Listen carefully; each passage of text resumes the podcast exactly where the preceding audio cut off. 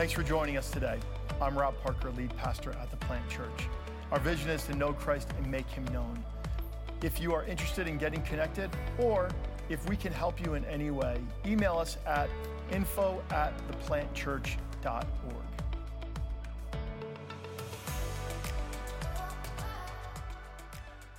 morning. Glad to see you here. Feel free to grab a cup of coffee, grab a friend, and join us. How's everyone doing today? Good, good. My name is Pastor Jeremy. I'm the campus pastor here at the Mahwah campus. We're so glad that you are here today. Uh, as you know, we are a church with, we are one church with two campuses and two locations. So Pastor Rob and Sue, they're at our West Milford campus. Let's give a big round of applause to the West Milford campus. They're up there. Uh, we want to continue to keep reproducing. There's a lot of great momentum and exciting. Uh, Pastor Andrews' uh, new baby is getting dedicated there, so we want to always be praying for them and the movement of what God's doing. So we're so excited about that. I hope all of you here are hungry this morning because after the second service, we're going to have a potluck with everyone's leftover Thanksgiving food. So, like the leftover turkey and stuff, we're to be, be, have uh, eat some. Now, I'm sure, is anyone here, can anyone uh, not look at turkey anymore? I'm sure everyone's kind of kind of sick of turkey. Some people don't even like it. But we are, till next year, we will crave it once, once a year. We'll look at it next year.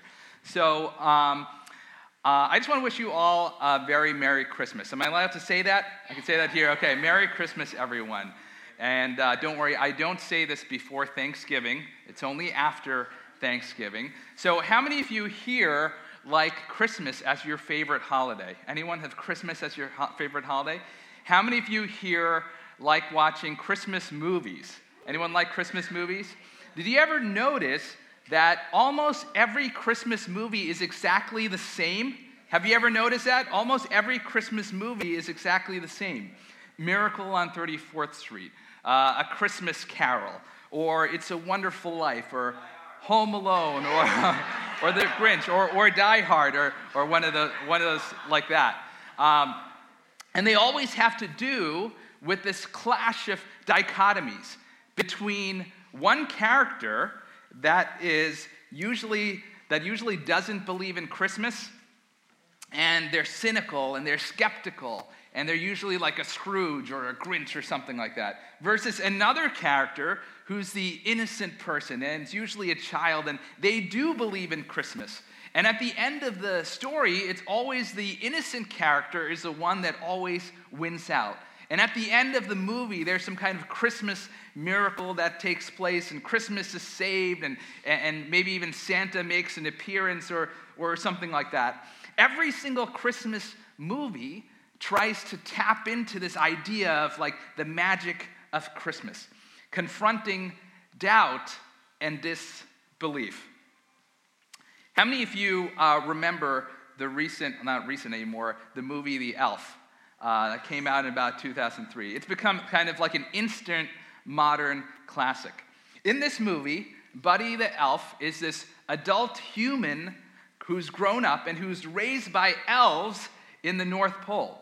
And when he grows up, he has this identity crisis because obviously he doesn't, he doesn't know who his biological father is. So he goes on this long quest and he leaves the North Pole and travels through the, the Sea of Gumdrops and through the seven levels of the candy cane forest and through the Lincoln Tunnel to finally get to New York where his father is.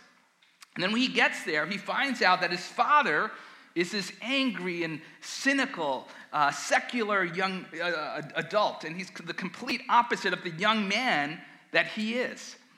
But throughout the movie, Buddy's faith and his belief in Christmas eventually turns his father's heart around and saves Christmas in New York City.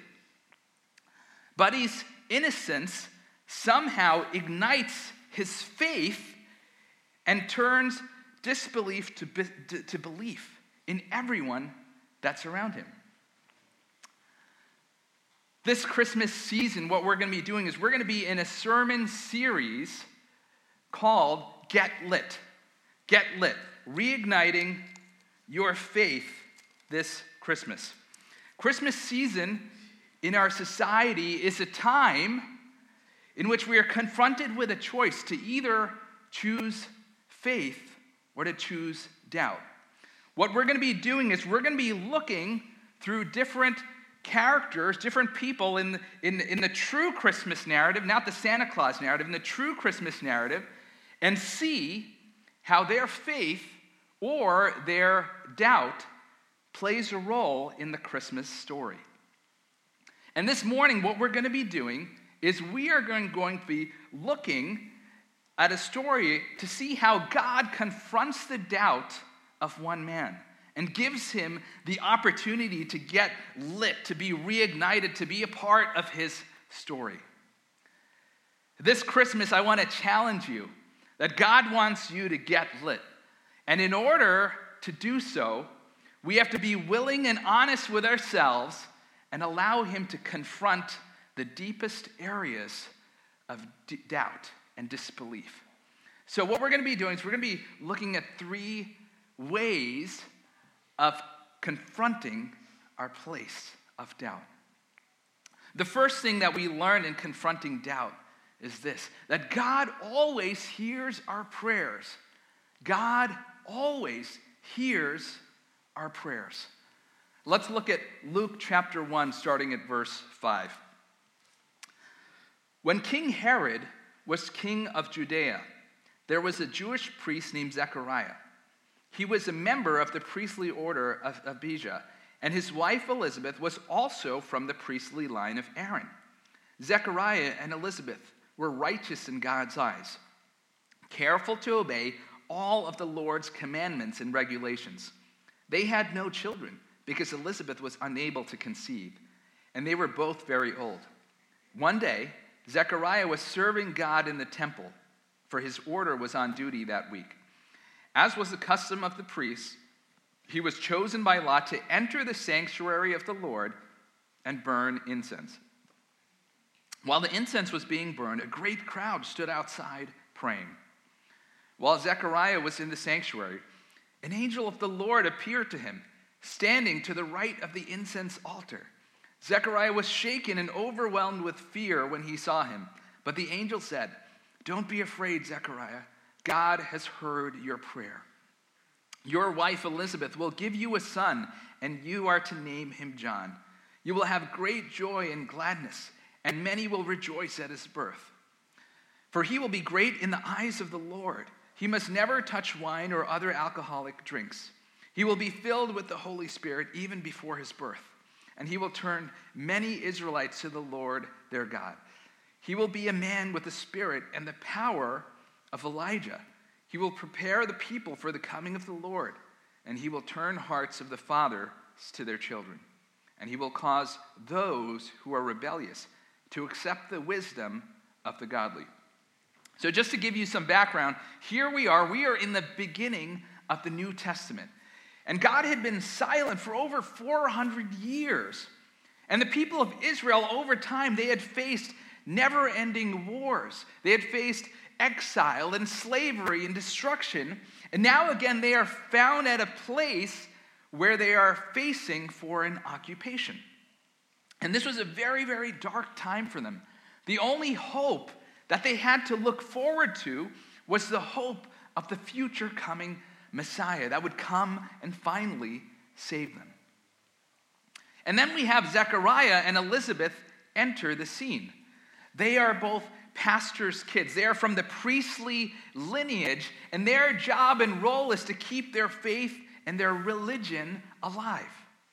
And it says that they were faithful in the eyes of God. They were faithful. They followed all of God's commands. They followed the laws. They did everything that they were supposed to. But there was one problem. And that problem was that they were old in age and did not have any children. And they were well past the age where they could biologically have children on their own. And in those old days, in those ancient days, if someone couldn't have children, it was considered a great shame and burden on them, socially, financially, and even spiritually. Because people would think that, that, that God, that you did something and you sinned, so God was going to punish you for that. So, although outwardly they were faithful, Deep down, Zechariah and Elizabeth felt the pain and the burden and the woundedness and disappointment of not being able to have kids of their own. Now, Zechariah was one of tens of thousands of, of priests who were responsible for, for taking care of the operations of the Temple of Jerusalem. Now, the Temple of Jerusalem, it was a large, complex operation to take care of this. It involved many different rituals and sacrifices and procedures and, and all these things. And out of all of the priests in his order, his, his lot or his number was cast to play the most important role that day, to, to be able to enter the sanctuary and burn the incense he would have gone inside this dark chamber, this sacred dark chamber where there was a golden altar and there was an altar for, for incense and coals. And what his job was, he was supposed to go in there and represent all of, the prayers of Israel and bring them up to God because burning incense was a symbol of God's presence, was a symbol of the prayers that were going up to God in heaven. And for him, this was a once in a lifetime opportunity. For any kind of priest, this would have been the greatest opportunity and the greatest privilege of his career and his life. It's something that he would have talked about forever.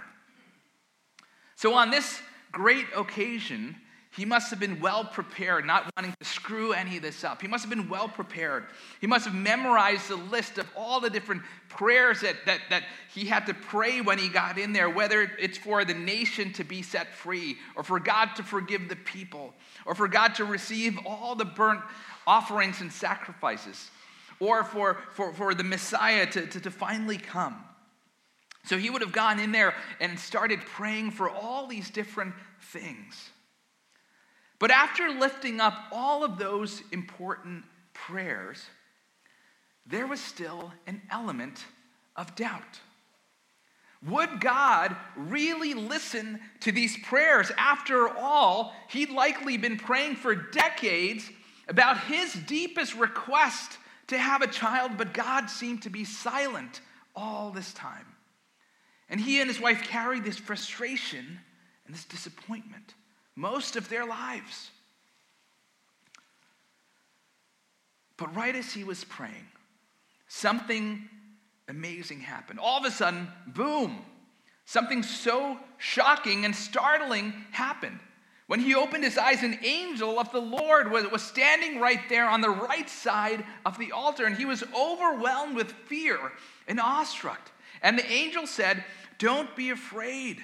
God has heard your prayer, and you will have a son and name him John. Not only that, this child, this son would not just be a, a, normal child, but he would have a divine calling and a divine purpose. He will bring joy to many people and turn many hearts to God. And he will be in the spirit and power of Elijah, the, the greatest prophet of the Old Testament. And he would be filled with the Spirit. Zechariah was going to have the child that was prophesied in Isaiah that would come to prepare the way for Christ. Notice that the angel didn't mention all the other important prayers that, that, that he might have prayed, but he mentioned the specific prayer that Zechariah had closest to his heart. A prayer that he might have given up on many decades ago but God didn't. How many of you remember watching the movie A Christmas Story? Has anyone seen that? I'm sure if you lived in America, everyone's seen that because it's on like the marathon running like 24 hours a day leading up to leading up to Christmas. And in this movie, there's a main character named Ralphie up there, and uh, if you've seen the movie, this, this character, Ralphie, he wants, for, Christmas, he wants to get a BB gun, right? A Red Ryder BB gun. That's his hope for Christmas. That's what he wants to get. And his parents keep denying him. They say, What did he say? That you're going to what? You're going to shoot your eye out with this thing, right? So then, the, throughout the entire movie, he's sad and he's disappointed and he's depressed because he doesn't get what he wants, and this is what he desires. And then he's depressed and sad and, and just kind of his head's down. So he decides to escalate things further and go directly to Santa, to override his parents and go to Santa. So he goes to the shopping mall and he asks Santa for the same request. What does Santa do? He gets denied too. So then he continues to be sad, he continues to be depressed. And then all of a sudden, Christmas morning comes, and they open up all the gifts, and he didn't get the gift that he had wanted, that he had asked for. But then all of a sudden, at the end, his dad says, Hey, I think there's one more gift behind the desk over there. So he goes behind the desk, and to his surprise, he finds the gift the Red Ryder BB gun, the gift that he's been waiting for, that he's been asking for this whole time. One thing we notice in the movie is that his dad, although he seemed like an angry, grumpy man, he had been listening the entire time. He had been listening the whole time throughout the whole movie. He had been listening to his son's request. He had been listening to his son's heart.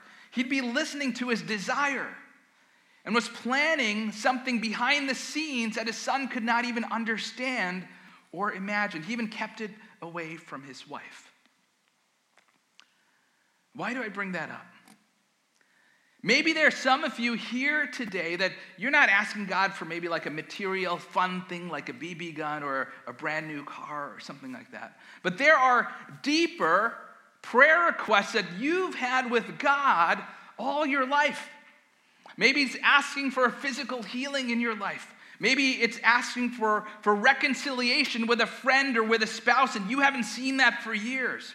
Maybe you've been praying for decades for a prodigal son to return home, or for you to have some kind of new opportunity in your life that, that you feel God had been silent to you with.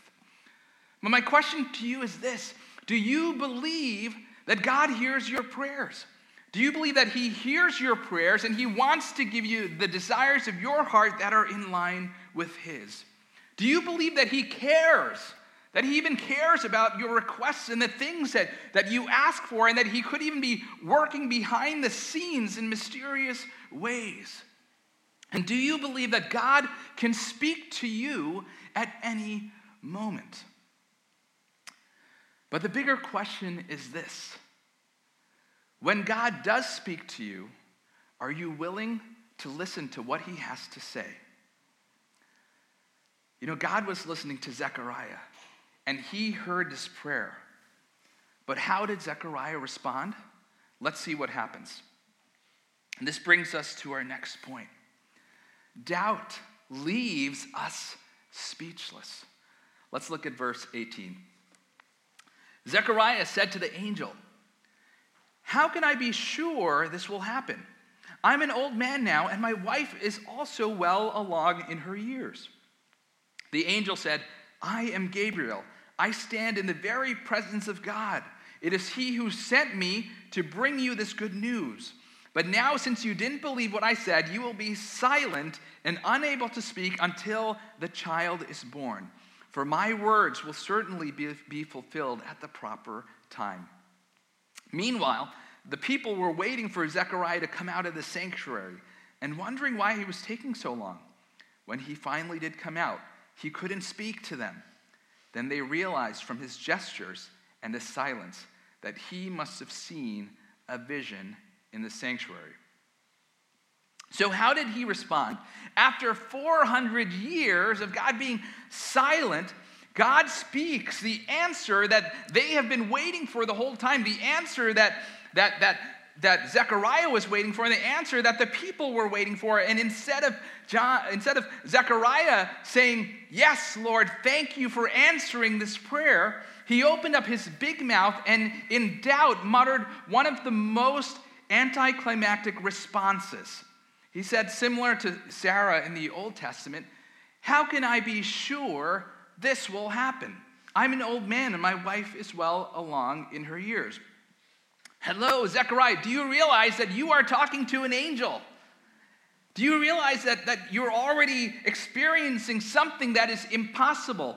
Better yet, this is not just any angel, this is the angel Gabriel who stands in the very presence of God and personally delivers God's messages. But yet, Zechariah had allowed all the past disappointments of his life to sabotage the joy in the blessing he was receiving from God in the moment. Zechariah was so focused on all the pain from the past, all the pain from not being a dad, all the pain of, of, of his wife not being a mother. And what had happened was he used doubt and made it his weapon. Doubt became his weapon of self protectionism, doubt became his weapon of self preservation. I know for, for many of us, even myself included, when I've asked God for prayers and I haven't seen the answer, whether it, it's, it's something when I was young about trying to be popular or this or that, what had happened was uh, when I didn't see these prayers answered, I would just lower my expectations and what I believed to be true about God. How many of us here have experienced a tough situation in our lives? How many of us have, expre- have experienced disappointments or failed expectations or unrealized dreams or hopes that we've had or unanswered prayers? And we've come to a point where we said, you know what? I don't care anymore. No more. I want to be in control. I want to be in control. Sure, I believe that God still exists, but from now on, I'm going to lower my expectations on what He can do. I'm going to question everything he says, and I may even open up my big mouth and say, God, I have to see it to believe it. And we carry our bitterness and our disappointment, and we build up a wall of doubt instead of firing an engine of faith. And I'm sure this has happened to many of us just as we've grown up and, and become adults. We've, we've lost our, our innocence and our carefreeness, just like, just like the, in the movie The Elf. But what does Jesus say? He says we need to be like who? We need to be like children.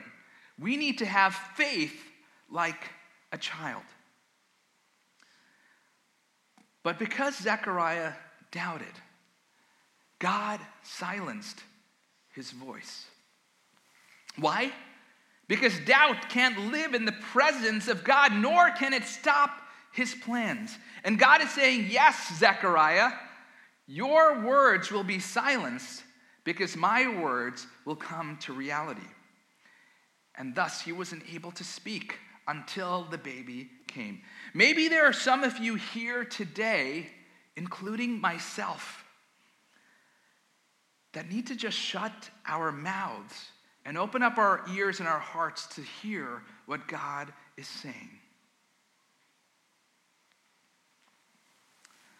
Zechariah missed out. And this silencing of his voice couldn't have happened at a more inconvenient time. You know, after, while he was burning the incense outside, there was a large crowd of priests and worshipers that were, that were gathered. They were worshiping, and they were there waiting in anticipation for him to come out and pronounce a blessing and bring a message of hope from his experience inside the sanctuary. They were all ready to go. They had musicians and, and instruments and cymbals and trumpets, and this is what this, this entire crowd would have looked like. And this was the moment that Zechariah was waiting for his whole career. He was supposed to come out. And as a bonus, he actually heard from God. He was supposed to come out and get to this crowd and light it up. But when he finally came out, he could not speak because his doubt had left him speechless. How many of you have put your Christmas lights outside? Few people? I think that house looks a little familiar to some of us. How many of you put your, your lights out and, and uh, you've kind of embodied Clark Griswold and went out and kind of did this, this entire thing?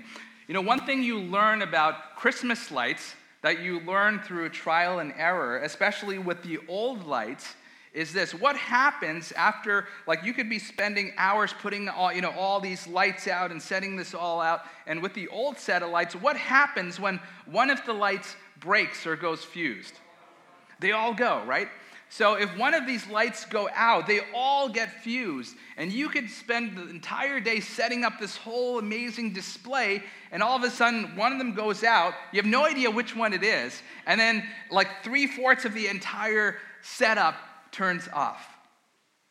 And it's so frustrating. And you have to replace the entire thing, or you have to find the, the you know, the one that, that doesn't work. You know, although God always has the final word, and his plans always come to fruition, whether or not you want to be a part of it or not. Just like the Christmas lights, if your life is filled with doubt and your light goes out, it'll stop the flow and hinder the light coming to all the darkness around you. And all those living in darkness that need to see the light too. And instead of using you, God will simply use someone else to bring his light and his message across. And this brings us to our last point. Faith gives back our voice. Faith gives back our voice. Let's look at verse 23. When Zechariah's week of service in the temple was over, he returned home. Soon afterward, his wife Elizabeth became pregnant and went into seclusion for five months. How kind the Lord is, she exclaimed. He has taken away my disgrace of having no children. Verse 57, we're going to jump to 57. When it was time for Elizabeth's baby to, to be born, she gave birth to a son. And when her neighbors and relatives heard that the Lord had been very merciful to her, everyone rejoiced. When the baby was eight days old, they all came out for the circumcision ceremony. They wanted to name him Zechariah after his father. But Elizabeth said, No, his name is John. What? They exclaimed. There is no one in all your family by that name. So they used gestures to ask the baby's father what he wanted to name him. He motioned for a writing tablet, and to everyone's surprise, he wrote, His name is John. Instantly, Zechariah could speak again, and he began praising God. Awe fell upon the whole neighborhood, and the news of what had happened spread throughout the Judean hills. Everyone who heard about it reflected on these events and asked, What will this child turn out to be? For the hand of the Lord was surely upon him in a special way. You see, God's word always, always comes true. When Zechariah was done with his work in the temple, he had gone home and he, and he was with his wife, and eventually his wife Elizabeth became pregnant with a child. And she said, How kind, how kind the Lord is. Elizabeth experienced this blessing that was promised to her, taking away her shame, taking away her disgrace, giving her an unspeakable joy and a new legacy. And this joy was not something that she shared alone, but it was shared with everyone in her neighborhood.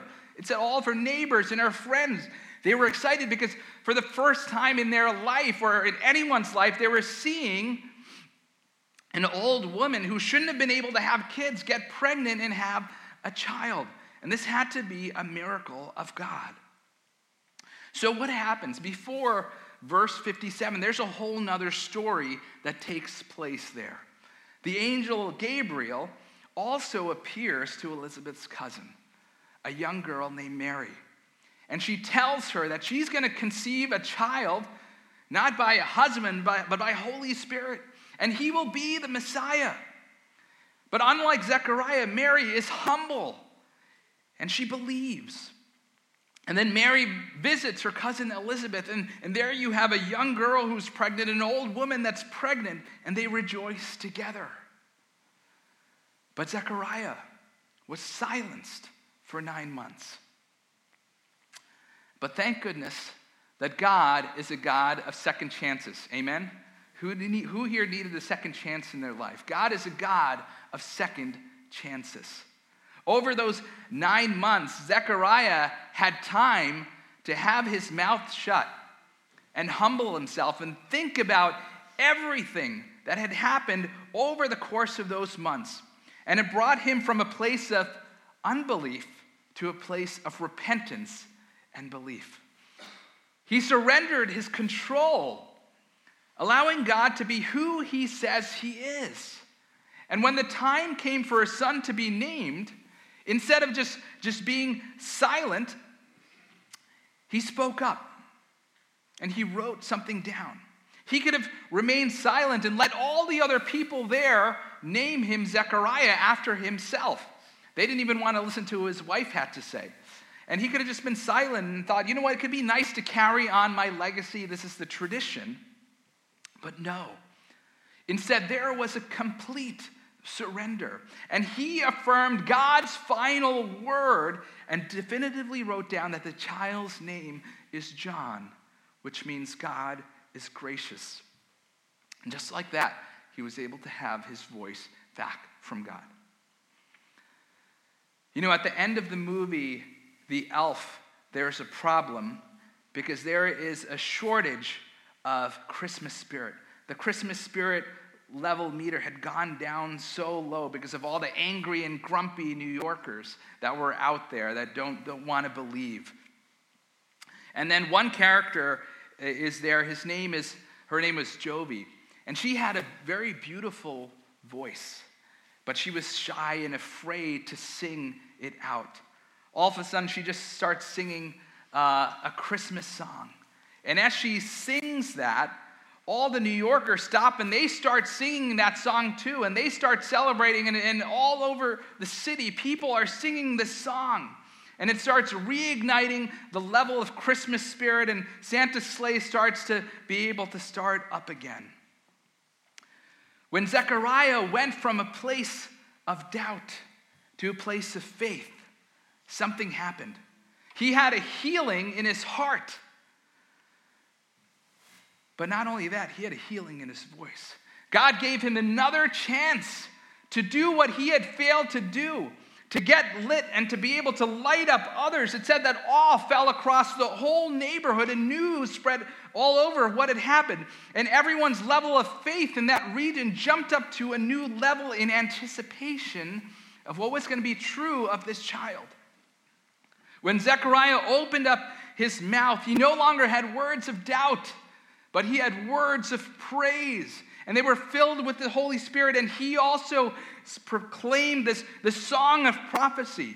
And just as the angel Gabriel had delivered a message of hope to him, he was now finally able to speak and deliver God's message of hope to the people. Let's see what, what he says. Verse 67. Then his father, Zechariah, was filled with the Holy Spirit, and he gave this prophecy. Praise the Lord, the God of Israel, because he has visited and redeemed his people. He has sent us a mighty Savior from the royal line of his servant David, just as he has promised through his holy prophets. And you, verse 76, my little son, will be called the prophet of the Most High, because you will prepare the way for the Lord. You will tell his people of how to find salvation through the forgiveness of sins. Because of God's tender mercy, the morning light will come from heaven is about to from heaven is about to break on us. To give light to those who sit in darkness and the shadow of death and to guide us to a path of peace. Everything that was prophesied of this child john the baptist came true. He brought a whole generation of revival to the people of israel preparing the way for jesus and baptizing.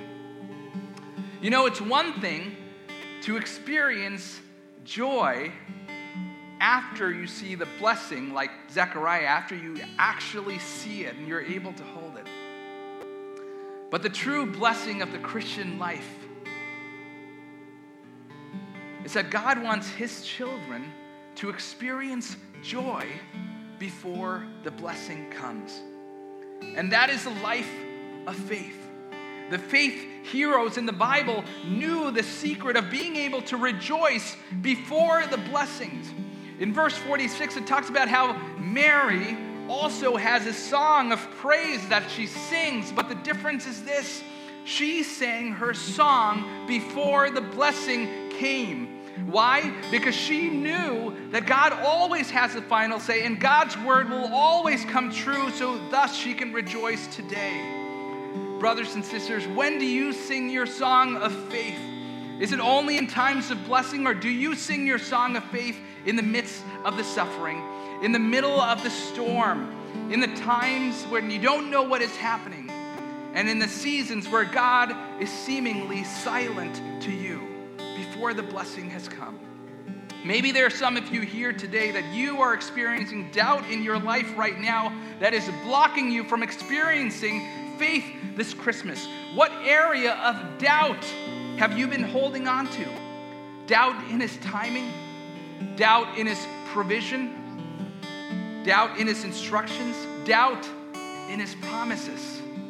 It's time to let that go. As we close, what I want to leave you with is, is three different reminders and three different steps to conquering doubt in this season. First, use doubt as an opportunity. Doubt is a reminder to us not to miss out on the present, not to miss out on the moment. When we feel the presence of doubt, Ask yourself are you allowing the enemy to steal your joy from the blessings that you experience right now? And if so, in Jesus' name, tear down those walls doubt and embrace the moment of his presence. Doubt is also an indicator of our limitation and an opportunity for God's power. When your abilities end, that's where God's power begins. Maybe there's some of you here today that, that you are that you need to surrender control and, and you need to surrender. You're saying, God, I'm tired of trying to solve my own problems with my own time and my own resources and my own strategies. I need your power to meet me here in this place. And I want you to I want to invite you to stand together as we get prepared for worship. Doubt is also silenced by our worship. You know, the only thing louder than doubt is our voice of worship and our voice of praise. If you are facing doubt right now in this season, it's time to sing your song of worship. It's time to sing your song of faith because worship is saying that whatever God says about himself is true, whatever God says about me is true, and that his promises are true, and we are agreeing on that. Why don't you just close your eyes and, and focus on bringing that doubt to the cross? God used an impossible situation for his plan of salvation. For any situation of doubt that you are facing now in your life, remember that God did not say silent, but he spoke a word. And that word became flesh, and his name is Jesus. And he sent his son Jesus to give us a new life, to forgive us, to give life to the fullness here and forever, and to forgive us. And he is here right now, and we have the opportunity to experience that joy and not think about the future and not think about all the things that are out of our control. God uses everyday people like you and like me to bring his kingdom. So let's put aside our doubt and reignite the engine of faith and let us be the voice and the light of truth in our neighborhoods, in our workplaces, and in our community. So that in a world of darkness, we would bring a voice of hope and light and truth that the Messiah is here. So, with that, let us all join together in worship and praise as we usher in this Christmas season.